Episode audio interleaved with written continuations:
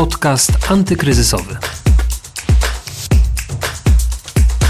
Justyna Smolińska, dzień dobry. To już rok walki z pandemią COVID-19 w Polsce.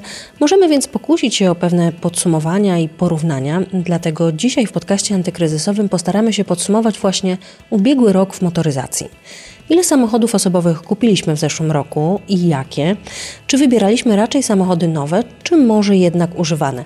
A jak używane, to iluletnie? Czy czynnikiem decydującym była cena? Co z samochodami luksusowymi w takim razie? Czy pandemia zmniejszyła popyt na tego typu auta? Kto na pandemii skorzystał, a kto stracił najwięcej? I jak nasz rodzimy rynek moto wypada na tle innych? No i oczywiście, jaki będzie ten nowy 2021 rok w motoryzacji? Czy jest szansa na poprawę sytuacji? O tym rozmawiam z Marcinem Bołtrykiem, dziennikarzem motoryzacyjnym Pulsu Biznesu. A rozmowę zaczniemy od tego, jakie największe zmiany nastąpiły w motoryzacji w roku 2020 i co odróżniało ten rok od lat poprzednich. Posłuchajcie. Pamiętam, jak jeszcze w styczniu czy na początku lutego rozmawiałem z analitykami rynku motoryzacyjnego o przewidywanej sprzedaży w tym roku nadchodzącym wówczas. Mówili o małym zachwianiu, 5-6% spadku popytu ze względu na zmieniające się normy dotyczące silników samochodów.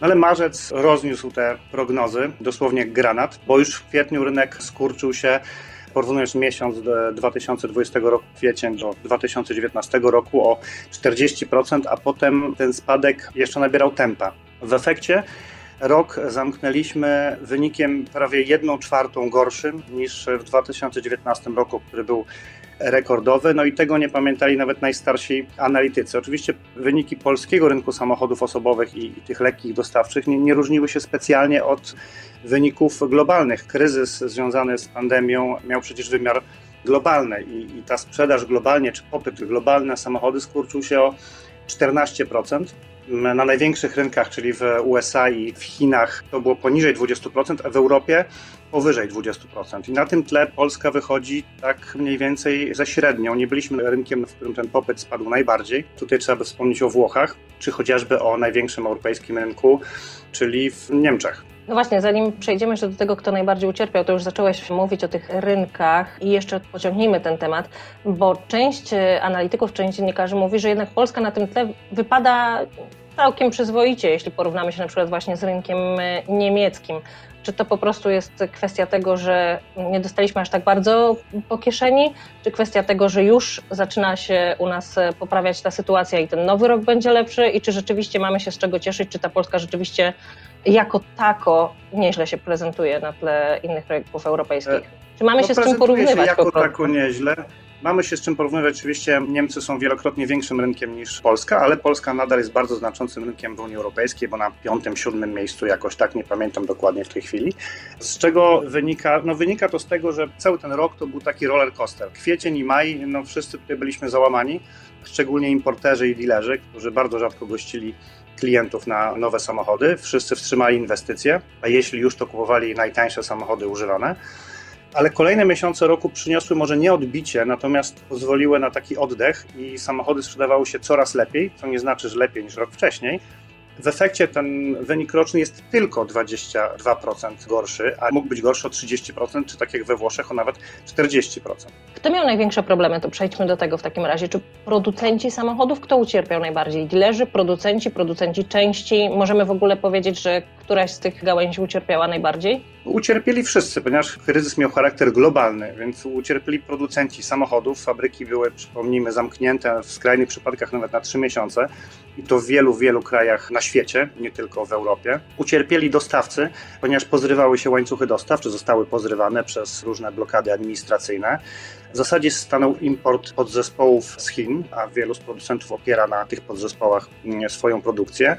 W wielu krajach, na szczęście w Polsce, nie, nie działały salony samochodowe, nie mogły działać, więc każdy tutaj dostał porówno, że tak powiem, i każdy jakby odcierpiał ten rok na swój sposób. Na szczęście duzi producenci mieli o tyle większy problem, że duża firma to duża bezwładność i te procesy decyzyjne trwają bardzo długo.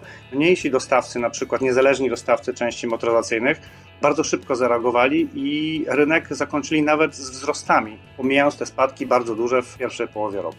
No dobra, to ile w takim razie tych samochodów osobowych w zeszłym roku kupowaliśmy? Bo wspomniałeś na początku, że jednak jak już coś wybieraliśmy, to były to te najtańsze samochody. Czy rzeczywiście skupiliśmy się, jak już musieliśmy kupić samochód, to był to używany samochód? Był on starszy niż w latach poprzednich? Wybieraliśmy opcje najtańsze, nawet jeśli chodzi o nowe samochody? Czy czasami pozwalaliśmy sobie już z czasem, jakby ta pandemia jak się rozwinęła i wiedzieliśmy, z czym to się wiąże, to pozwalaliśmy sobie już trochę na odrobinę więcej luksusu? No tutaj musimy oddzielić jakby dwie grupy tych aut. Pierwsza to są samochody nowe i jeżeli mówimy o samochodach nowych, tutaj zaweźmy tylko do samochodów osobowych z wyłączeniem tych dostawczych. Rynek wchłonął nieco ponad 428 tysięcy takich aut. Oczywiście w 70 czy nawet 80% były to zakupy firmowe. Tendencja przy samochodach nowych od lat jest niezmienna jeżeli e, osoba indywidualna kupuje auto, rzeczywiście wybiera raczej jeden z najtańszych modeli oferowanych na rynku. Firmy decydują się zupełnie inaczej, według zupełnie innego klucza te samochody e, nowe kupują. Samochody używane to rzeczywiście jest domena klientów indywidualnych, które 90% czy nawet więcej trafia do, do prywatnych domów. Import rzeczywiście w zeszłym roku spadł, bo sprowadziliśmy niespełna 800 tysięcy aut, rok wcześniej ponad milion ale z danych Otomoto wynika, że wzrosło zainteresowanie tą najstarszą, najtańszą grupą samochodów, taką do 10 tysięcy złotych. To też było widać w statystykach dotyczących importu. Wzrósł średni wiek sprowadzanych samochodów. Te samochody znikały z ogłoszeń i nie wracały. Oczywiście wynika to z, też z takiego strachu przed pandemią. Ludzie bali się wsiadać do autobusów, pociągów, decydowali się na zakup auta, ponieważ te budżety są skromne, wybierali te najtańsze opcje. To też było widać w wynikach i potwierdzali to w rozmowach ze mną przedstawiciele niezależnych dystrybutorów części motoryzacyjnych, tych takich nieoryginalnych, że wzrósł popyt na najtańsze zamienniki części, czyli jakby potrzeba motoryzacyjna istniała, natomiast no, brakowało po prostu pieniędzy na, na realizację tej potrzeby. A co z samochodami luksusowymi? Jest taka grupa samochodów, które wydaje się, że w takim razie w czasie pandemii w ogóle nie powinno być na nie popytu, czyli samochody luksusowe. Skoro wybieraliśmy te najtańsze, to wydaje się, że na te luksusowe nie było już miejsca. Czy rzeczywiście tak jest i czy rzeczywiście popyt na te samochody luksusowe był mniejszy w tym roku? Zaraz przejdziemy do tego roku. W zeszłym roku popyt na samochody luksusowe był mniejszy. Z tym, że ten spadek w porównaniu do całego rynku motoryzacyjnego to było 22%. W przypadku aut luksusowych czy tego segmentu premium wyniósł mm, około 6% ale to też jest tendencja, którą obserwujemy od lat. Dobra premium są no, bardziej odporne na takie zawirowania. To też potwierdza wynik dwóch pierwszych miesięcy tego roku, gdzie samochody osobowe zanotowały wzrost o ponad 5%, prawie 6% w porównaniu do pierwszych dwóch miesięcy zeszłego roku. Wydaje się, że te samochody kupowane są głównie przez firmy i zamożniejszych klientów indywidualnych. Ci klienci są bardziej odporni na takie pandemiczne zawirowania czy różnego rodzaju kryzysy. Zresztą zawsze tak było i w poprzednich kryzysach, że te segmenty dóbr luksusowych traciły wolniej albo nie traciły w ogóle. Powiedz jeszcze y, tylko w takim razie, czy coś jeszcze się zmieniło w motoryzacji, bo wydawało się, że takim trendem, nowym, nowością na tym rynku jest jednak kupowanie samochodów online, coś do czego wcześniej chyba nie przywykliśmy, bo każdy chciał pójść do salonu jak mógł, pomacać ten samochód, usiąść w nim, zobaczyć jak to wygląda. Teraz chyba bardziej popularne stało się kupowanie samochodu online. Czy rzeczywiście tak jest z Twoich obserwacji, z tych danych, które masz? Tak, zdecydowanie tak jest. Taka tendencja była obserwowana od kilku lat. Ta sprzedaż e, nie tylko samochodów przenosiła się do internetu. Akurat w przypadku aut trwało to jakoś dłużej, wolniej. Natomiast e, działo się. Pandemia wymusiła na importerach, dealerach, producentach takie szybkie odrobienie lekcji z handlu w sieci. Firmy, które już były rozwinięte, czy próbowały swoich sił, startupy na przykład, które mm, sprzedawały samochód przez internet lub wynajmowały w formie abonamentu, czy w jakiejś innej formie, e, zapamiętają tę pandemię jako jeden z najlepszych czasów w swojej dziedzinie, zaczęły się rozwijać. Rzeczywiście każdy producent, każdy importer próbował zaistnieć w sieci. To nie zawsze był handel online taki rozumiany, że wszystko możemy załatwić od wyboru auta do podpisania umowy czy odbioru z dostawą przez internet, ale każda z firm próbowała swoich sił, oferując jakąś formę kontaktu czy sprzedawania informacji o samochodzie przez internet. I rzeczywiście to się zaczęło wydarzać coraz częściej i coraz częściej też zaczęły w Polsce pojawiać się różne inne platformy do sprzedawania, wynajmowania samochodów, również używanych. To się dzieje do tej pory i dziać się będzie i myślę, że to z nami zostanie, jak już tą pandemię pożegnamy, oby jak najszybciej. Zanim przejdziemy jeszcze do tego, jak Twoim zdaniem będą wyglądały te perspektywy dla branży, to powiedz jeszcze, jak wygląda ten początek tego roku. Tak jak pokazują te dane i jak ostatnio i Ty pisałeś i pisaliśmy w kursie biznesu, w lutym ta sprzedaż samochodów osobowych była wyższa niż w styczniu. Czy to oznacza, że ten rok już będzie lepszy dla branży, że ta branża się odbiła i to już z nami zostanie? czy to jest tylko chwilowy skok? No branża się odbiła, to jest trudno powiedzieć, bo te wyniki nie są cały czas lepsze. Nie ma na to widoków, żeby były lepsze niż w zeszłym roku, który był rokiem rekordowym. Analitycy szacują, że ten rok zakończymy mniej więcej 10% wzrostem versus 2020. Natomiast przypomnę to, co powiedziałem na samym początku naszej rozmowy. Jakie były szacunki z lutego zeszłego roku. Jeżeli wydarzy się kolejny lockdown, jeżeli wydarzą się kolejne zawirowania w transporcie podzespołów, gotowych samochodów itd., tak te nasze szacunki oczywiście będziemy mogli znowu wysadzić w powietrze. Na razie, na dzień dzisiejszy, zakładamy, że rynek urośnie o 10%, czyli cofniemy się mniej więcej do wyników z 2017 roku. Mhm. To jak będzie wyglądała sytuacja na rynku w tym roku, Twoim zdaniem, jeszcze poza takimi informacjami właśnie o tym, o popycie, czy o tym, jak będzie wyglądała ta sprzedaż? Co jeszcze się zmieni? Jak długo zajmie branży powrót do normalności i czy to będzie taka normalna normalność, jeśli można tak powiedzieć, czy rzeczywiście już tyle się zmieni w branży, że, że nie będzie ona wyglądała tak jak kiedykolwiek wcześniej? Czy będzie funkcjonowała tak samo jak przed pandemią jeszcze w ogóle? I czy są jakieś zmiany, które z nami zostaną na stałe?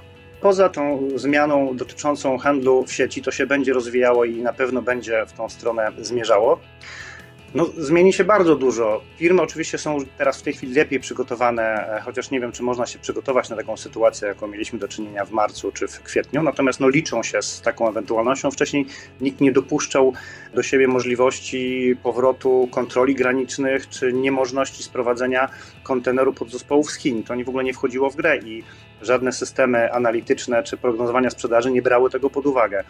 W tej chwili myślę, że takie kryzysowe zarządzanie gdzieś tam z tyłu głowy menedżerowie dużych firm mają. Czy są się w stanie to przygotować? Nie mam pojęcia. Natomiast z takiego najnowszego barometru nastrojów menedżerów firm motoryzacyjnych, to jest takie badanie realizowane przez KPMG w Polsce i Polski Związek Przemysłu Motoryzacyjnego, wynika, że w ostatnich miesiącach te nastroje nieco się poprawiły. Nadal są słabe, ale są lepsze niż jeszcze w czerwcu 2020 roku. Menadżerowie, wracając do pytania o normalność, zakładają, że powrót do normalności powinien zająć około dwóch lat.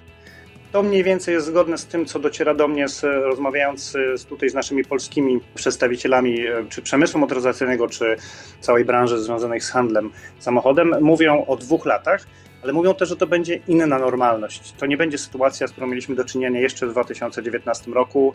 Troszeczkę zmieniają się kanały sprzedaży, o czym mówiliśmy, no i też podejście klientów, no i oferta bardzo mocno rozwija się oferta wynajmowania samochodów czy pozyskiwania ich w abonamencie. To też troszeczkę zmieni rynek.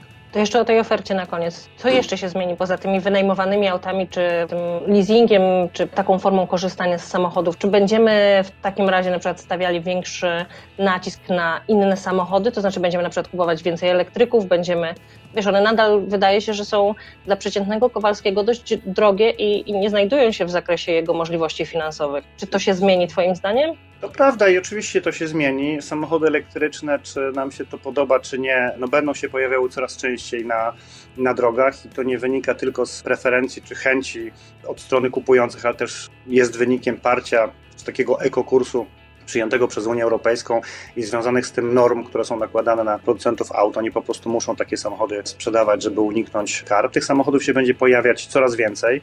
Za chwilkę do Polski również wjedzie elektryczny model Daci, którego cena w Polsce jeszcze nie jest znana, ale na rynkach zachodnich waha się w granicach 16 tysięcy euro, czyli nadal jest to samochód drogi, ale to już nie jest totalnie poza zasięgiem. Jeśli dodamy do tego rozwijającą się ofertę pozyskiwania aut w abonamencie, czy w jakichś formach leasingu konsumenckiego, czy jeszcze być może zostanie wymyślone coś innego, ten samochód stanie się w zasięgu również Kowalskiego. W granicach 800 zł miesięcznie, czy 1000 zł miesięcznie będzie można takie auto mieć i to będzie w tą stronę zmierzać. Dzięki bardzo za rozmowę. Naszym gościem był Marcin Bołtryk, dziennikarz motoryzacyjny Pulsu Biznesu. Dziękuję. Bardzo dziękuję. Do zobaczenia, do usłyszenia. Dzisiejszym podcaście antykryzysowym to już wszystko. Naszym gościem był Marcin Bołtryk, dziennikarz motoryzacyjny Pulsu Biznesu. A ja już teraz zapraszam Was na kolejne odcinki. Wszystkie znajdziecie oczywiście na stronie pb.pl ukośnik antykryzysowy i w aplikacjach podcastowych. Justyna Smolińska, do usłyszenia. Podcast antykryzysowy.